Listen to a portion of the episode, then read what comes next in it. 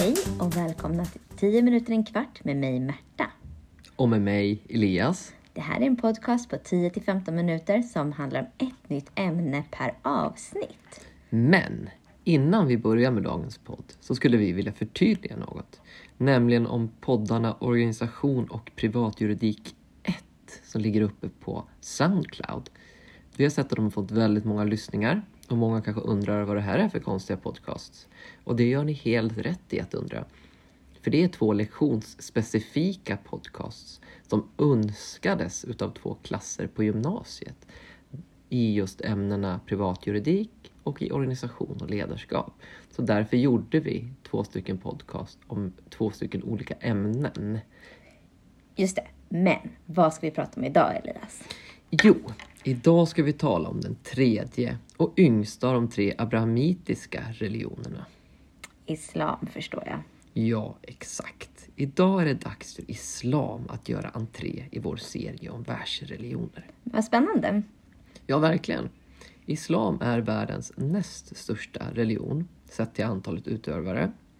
Närmare 1,8 miljarder personer bekänner sig till islam och dessa kallas för muslimer. Islam betyder faktiskt underkastelse på arabiska och muslim betyder ungefär den som underkastar sig. Även det på arabiska. Okej, men det var ju väldigt många. Eh, kan du berätta lite mer om liksom själva religionen nu? För den är jag nyfiken på. Ja, absolut. Islam är precis som de andra två abrahamitiska religionerna monoteistisk. Okej, och vad betyder det? Jo, det betyder att man bara har, eller att man rättare sagt bara tror på en gud. Och inom islam så brukar den guden kallas för Allah. Ja, men det verkar ju redan nu finnas vissa beröringspunkter med de andra två abrahamistiska religionerna tycker jag. Du nämnde tidigare att islam är den yngsta av de här tre. Kan du inte berätta lite mer om, om det? Liksom? Jo, men precis eh, som judendomen och kristendomen uppstod islam i Mellanöstern. Eh, och den som brukar räknas som grundarna, grundaren till islam är Mohammed. Man tror att han grundade religionen någon gång på 600-talet efter Kristus. Ah, så det betyder alltså att det var ungefär 600 år efter att kristendomen liksom grundades. Men eh, varför grundade han den här nya religionen? Ja, hans avsikt var egentligen att reformera den gamla arabiska religionen. Eh, precis så som Jesus på sin tid hade velat förändra judendomen. Muhammeds budskap det byggde på uppenbarelser som enligt islamsk tradition hade sänts till honom från Gud med ärkeängeln Gabriel. Eh, han, alltså Muhammed, han kände därefter ett stort kall till att bli profet då han ville kunna komplettera och fullborda alla tidigare uppenbarelser som sänds från Gud till andra profeter som till exempel Moses och Jesus. Eh, återigen så har vi här en mycket tydlig koppling till de andra två religionerna, alltså judendomen och kristendomen. Eh, och eh, de här profetiorna som, hade, som han ville komplettera, det var ju de profetiorna som låg till grund för både judendomen och kristendomen. Mohammed, han var helt övertygad om att han var Guds sista profet. Han hade alltså fått ett nytt och slutgiltigt budskap från Gud som nu måste spridas till människorna på jorden. Ja, men det är ju helt klart tydliga likheter med båda de här två andra abrahamistiska religionerna. Och alla de här tre har ju heliga platser, heliga böcker. Men det hade varit lite spännande att höra lite mer om, om det. Och vad, kan du något om det? Kan du berätta något mer om det? Ja, absolut. Jag ska göra mitt bästa. Eh, I islam så finns det mycket riktigt en helig bok och den heter Koranen. Och inom islam finns det precis som de andra religionerna också en hel lokal som man besöker eh, och ber i, bland annat och den kallas för moské. Och inom islam så finns det även tre stycken viktiga städer som är bra att känna till. Det finns Mekka som är den viktigaste staden och här föddes Muhammed och Kaba ligger här. Sen har vi Medina och här bodde Muhammed under en lång tid och många började tro på islam när Muhammed bodde här. Eh, och i Medina är Muhammed också begravd.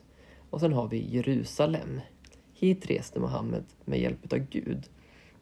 Och det finns så i Koranen så säger Gud att Jerusalem är en mycket viktig plats. Men gud vad spännande. innan vi slutar, kan inte du sammanfatta det viktigaste inom islam? Absolut. Och här kommer då de viktigaste punkterna inom islam. Vi har trosbekännelsen, att man ska bekänna att det finns ingen gud utom Gud och Mohammed är hans profet. Det finns bönen, man ska be fem gånger om dagen. Man kan be var som helst, men det ska helst ske tillsammans med andra. Och man ska be mot en plats där Mecka ligger. Det finns skatten, zakat. Eh, det betyder att man ger pengar till de fattiga och till välgörande ändamål. Eh, en muslim ska ge bort cirka 2,5 procent av sina sparade pengar till välgörande ändamål varje år. Vi har fastan. Under en månad, som kallas för ramadan, låter man bli att äta, dricka och röka på dagtid. Man fastar för att man vill ära Gud och tänka på honom. Samt att de som är fattiga inte ska känna, de som inte är fattiga ska få känna på hur det är att vara utan mat och dryck. Och sen har vi vallfärden. Och den sker vid en viss tid varje år. Det betyder att två till tre miljoner människor eh, tar sig till Mecka och samlas här.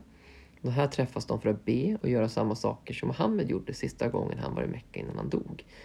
De besöker också ett berg utanför staden och offrar får som sedan äts vid en stor avslutningsfest eh, som kallas för offerhögtiden. Okej. Okay. Och där tänker jag att vi sätter punkt för idag. Vi mm. som har gjort den här podden heter Elias och Märta. Eh, och det är en podd gjord i samarbete med vikarielärare. Till den här podcasten finns det en lärarhandledning som ni kan använda innan, under och efter ni lyssnar på podden. Lärarhandledningen hittar ni på vår hemsida www.vikarielärare.se Ni går in på fliken för lärare, klickar er in till podd eh, och så laddar ni ner lärarhandledningen. Det kan vara så att ni behöver logga in i det inloggade läget och då använder ni lösenordet vikarielärare. Den här podden hittar ni där poddar finns, bland annat på Soundcloud, men även i våra och i iTunes, men även i våra digitala kanaler. Vi finns på Facebook som vikarielärare, gå in och gilla oss. Och vi finns på Instagram som vikarielärare, gå in och följ oss där. På Fetco har vi också den mycket stora och spännande gruppen Lärarnas kunskapsbank där det delas mängder med spännande material. Eh, gå in och bli medlem. Ja, och tills nästa vecka. Hej då!